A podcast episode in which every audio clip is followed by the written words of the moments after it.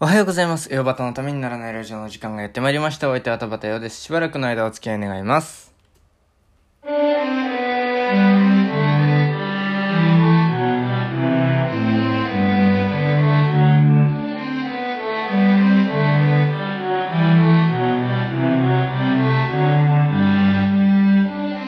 はい、改めましておはようございます。田畑洋です。えー昨日、まあ、夕方なんかちょっとニュースを見てたというかね、まあ、あの、スマホいじってニュース見てるわけですよ。あの、なんか、世の中、今どうなってるんだろうっていうのはやっぱり気になりますから。えーどんだけ家と寄せにしかいない人間でもね、えー気になるもんですから、ちょっとき、あの、ニュースをね、まあ、毎日追加するようにはしてるんですけれども、ニュース見てたんですよ。そしたらなんか、あの、ちょっと笑っちゃったんですけども、あのータイトルが、利権が、なんかあのー富岳っていうスパコンで、なんかコロナの換気の、あの、一番いいやり方を見つけたみたいな感じで書いてあったんですよ。あの、読みますね。えー理化学研究所は24日、スーパーコンピューター富岳、かっこ、えー神戸市を使った計算で、えーエアコン使用中の教室では、教室の対角線上にある窓などを開ける、えー対角開けで十分な換気効果が得られるとする、えー試算を発表した。熱中症対策と新型コロナウイルス対策の換気との兼ね合いに苦心する教育現場で参考になりそうだって。スーパーコンピューターってこんなことやってんの？大したコンピューターだなと思って。スーパーコンピューターがこれやってんだと思ったらもうなんか世の中平和だなと思って笑えてきちゃって。スーパーコンピューターがやる計算じゃないと思うんだよな。もうちょっとなんか自分たちで知恵絞ってや、やった方がいいんじゃないの？これはっていう。ねえ、ちょっと、あの、ニュース読んでマジかって言いながらちょっと笑っちゃったっていう話です。今日もよろしくお願いします。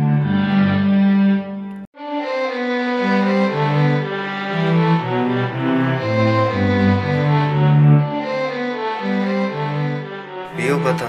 ためにならないラジオちょっとこの話はマジで共有したくって、めちゃくちゃ面白いなと思って、スーパーコンピューターがどこの窓を開けたらいいかっていうのを調べてるんですよ。なんか、もうちょっとあるだろうっていう、なんか帯に短したすきに流しというかね、えー、感じがしますけども、えー、ちょっと違うか。ちょっとなんか当てはまることわざが今パッと思いつかなかったんで言っちゃいましたけども。まあとにかくそんなことが、そんなニュースを見て、はははって言ってましたね。いや、平和だなと思って、いいな日本はっていうふうに思いましたけども。えー、メッセージいただいております。メールでいただきました。えー、よばたさんへということでありがとうございます。ラジオネーム、毎日続いてるあんたは偉いさんです。ありがとうございます。カッコでね、小松の親方風に古すぎるかーって書いてあって、なんだろうなと思って、小松の親方わかんないんで、あの、調べたんですよ。Google で小松の親方って言って。そしたらなんか、何にも出てきませんでした。なんか、なんだろうね、なんかま、これ5時なのかよくわかんないんですけど、えっと、小さな松、ひらがなの、ので親方って書いてあるんですね。で、なんかあのーどこ、どちらの、どこぞの世代の方は、その小松の親方っていう人がいて、それが、なんか毎日続いてる、あんたは偉いみたいなことを言うくだりがあるんでしょうね。えーそれ、それをイメージして書かれたんでしょうけれども、私には全くわからないという、ちょっと、その、申し、あの、無学で申し訳ないんですけども、不学じゃなくて無学っていうね、えーくだらないギャグですけども、面白くもなんともないギャグでしたけども。はい、こんにちは。えー、少し前に漫画の寄せ芸人伝の話がありましたが、同じ作者でレモンハートというお酒の漫画があり、なかなか好きでした。岩端さんは好きなお酒とかありますかということなんですけれども。えー、そう。まあ、寄せ芸人伝ね、もう数週間前ですか、岩田がゲストに来た時に、ね、あの、そんな話を、あの、寄せ芸人伝っていう漫画がありますが読みましたか？みたいな、いうメッセージがありまして。えー、読んでませんっつって、アマゾンで買いますって言ったんだけど、まだポチッともしてないですね。えー、なんかあのね、正直ね、もう、今、あの、私の家にある漫画、落語漫画で言うと、えー、昭和元禄落語真珠っていう、まあ、あの、一世を風靡したというと言い過ぎですけれども。まあ、とにかくね、えー、なんか賞取ってんじゃないかな。この漫画がすごい、2017、だもう3年前ですけどね、の女編第7位ランクインっていう、なんとも微妙な数字ですけれども、アニメ化もして、なんか実写でドラマ化もしたっていう、まあなんかめちゃくちゃ面白い、ちょっと BL 寄りのね、漫画なんですけども、あのこれはちょっと、あの、BL でもないのか。なんか、うん、そういう、なんか今流行ってるじゃないですか。あの、芸人でも仲がいいのが、あの、相方と仲がいいアピールをするみたいな、ああいう気持ち悪い感じ。言っちゃった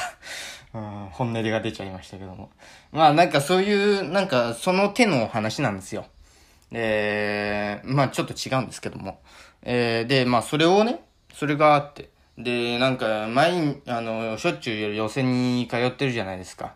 で、なんかそうすると、もうなんか、そんなに、あの、違うエンタメで、あの、落語のことをもうこれ以上知る余裕はないなっていう、キャパがもうないなっていう、しんどいなっていうのが本音というか、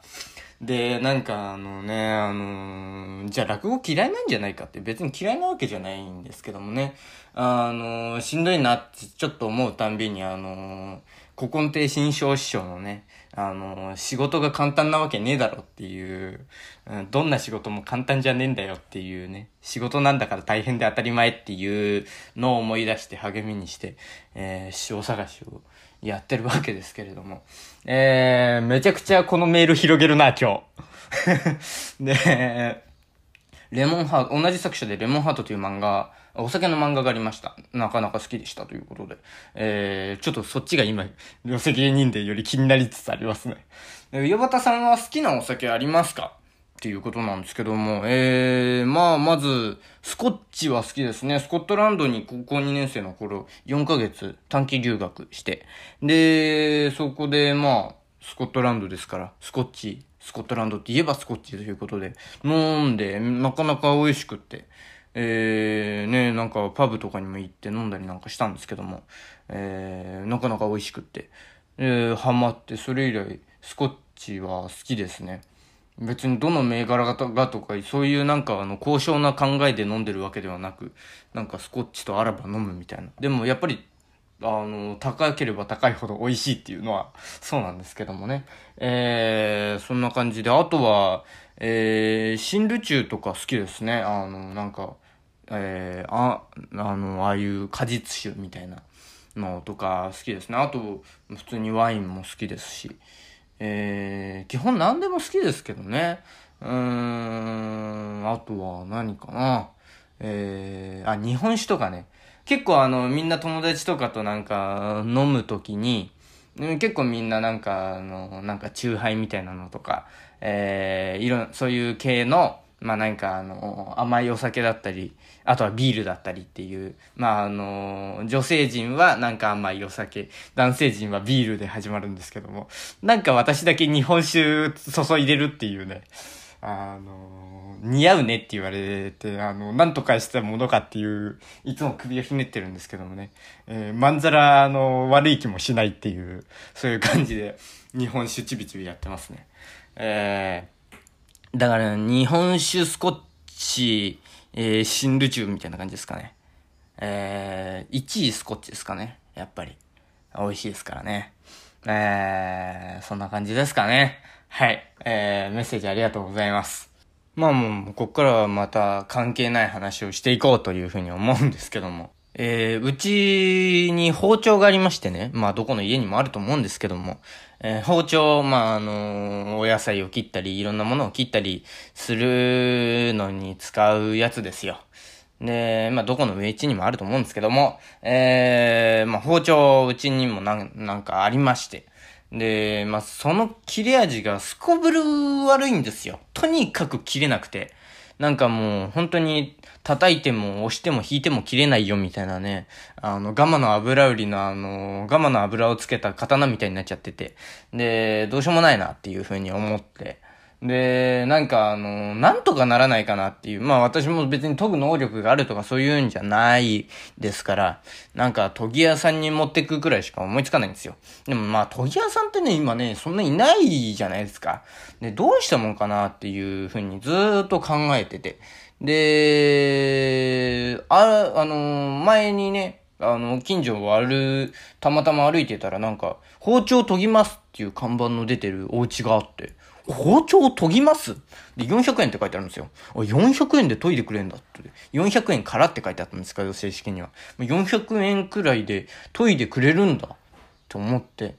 あの、頼もうかなって思ってたんですけども。で、まあなんか、結構それも随分前の話なんですけども。で、まあそのまま放置しちゃってて。で、まあある日、あの、意を決して行ってみたら、あのご主人がいなくって、すいません、研げません、夕方にまで研げませんって言われちゃって。で、うち包丁2本あるんですけど、2本持ってって、1本ずつ研ぎましょうかなんて言ってくれたんですけども、あの、ちょうど、あの、家で、あの、やっぱり夜ご飯作るのに、あの、使うと思うんで、つって、その時は断って。で、昨日ね、なんかあの、昼間、あ朝方動、朝は、早めになんかいろいろやりたいようなことが終わって、動けたんで、行ったんですよ。包丁持って。2本持って。危ないやつですよね。まあまあね。えー、それでまた私を知ってる人が、あの、聞いたら本当に震え上がると思うんですけど、本当に田畑が包丁2本持ってるっていう恐怖はもう本当にあると思うんですけども、うん、あの、まあ、そこは、あの、忘れていただいて、その恐怖は。えー、なんか親父ギャグ言ったら少しは楽になりますか？そんなことないですか？えー、バッタがトイレで踏ん張ったとかね、えー、行ってみたりして、して、えー、本当にくだらないなっていう感じですけども。で、まあその包丁をね、今2本持って行って、で、ちょっとあの、すいません、ちょっと包丁研いでください、つって。で、あ、これだったら400円でできますね、つって。えー、なぜか消費税取られるっていうね。だから440円が2本で880円でさ。まあ全然いいんですけど。で、じゃあよろしくお願いします、なんつって。で、それが11時頃かな。で、12時くらいに、えー、はと、とげてると思いますので、終わってると思いますので、そのくらいに取りに来てくださいって言われて、まあ、取りに、いや、じゃあ預けて、で、まあ、私は一度家に帰って、で、お昼ご飯とか食べてね、で、あの、昨日、あの、ラーメンの話したと思うんですけども、バランス取るためにそうめんを茹でるわけですよ。そうめんを食べるわけですよ。全然いいんですけど、何を食べたってそこは。えー、で、まあ、あの、12時回ったくらいに、えー、取りに行って。で、もう本当にね、うちのの包丁、本当に切れなかったんですよ。ネギを切っても、あの、輪切りにするじゃないですか。で、そしたら、あの、下の、あの、まあ、ネギってあの、層になってますから。で、一番下の層が切れないみたいなね。で、なんかウィーンって繋がっちゃってる芋虫みたいになってるみたいな感じになっちゃう。もう、まあまあなストレスですよね、あれね。で、まあ、そういう、そういう包丁ですよ。あの、豆腐も切れないような包丁で。もうそれはもうただの板だよね。横にしたね。横にした板で叩いてるだけだよね。ねえ、そんなことはないね。豆腐くらいは切れるんですけども、えー、焼き豆腐だと怪しいみたいな、そういう包丁で。えー、それをも、まあ頼んで。で、まあ、あのー、12時過ぎに取りに行って。で、そしたら、あの、それでまあ880円ですって言われて。で、まあ、あのー、お釣りとか出さ、出させると申し訳ないなと思ってね、えー、880円ちょうど渡して。で、家に帰って見てみたら、まあ、ピッカピカなんですよ。で、なんかあの、綺麗に研いであって、その、歯のところもね、ちゃんとね、あの、歯らしい感じになってるんですよ。今までも、あの、包丁の形をしたなんか、鉄の板みたいになってたんですけども、えー、あの、ちゃんと刃のところが白くなってて、ね、斜めにスってね、なってて、ね、包丁ちゃんと見たことある人はわかると思うんですけども、なんか包丁の先のところって、まあなんか刀の絵を、絵とか刀とか見るとわかると思うんですけど、あの、綺麗、あの、刃の先のところがスーって細く、あの、白くなってるんですね。色が一層白いというか。で、まあ、ほ、あの、うちの包丁もそんな部分は全くなかったのが、ちゃんとその白いのが見えてて、おーなんて思ってね。で、切れるんだろうなーって思ったんですけども、お昼ご飯も食べちゃったし、晩ご飯はまあ親が作りますから。で、まあ、あの、切る機会がないなとか思って。まあ明日の朝納豆ををでも食べるから、その時にネギで、まあネギだとそんな切れ味とかわかんないけど、まあ仕方がないかなってね。で、まあ今日、あの、ご飯を食べようと思って。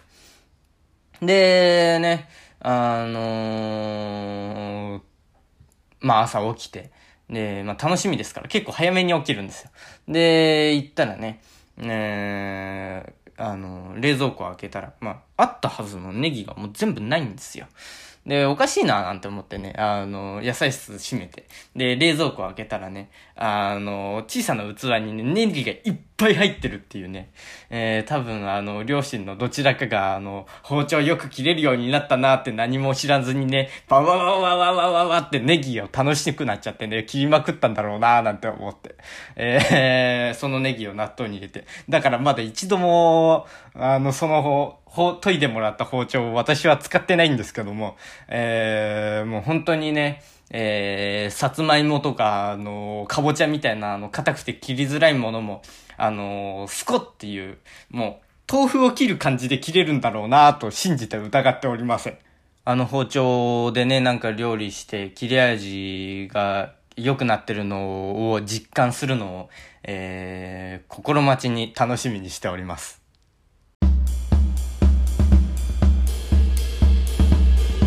バタプレゼンツためにならないラディオ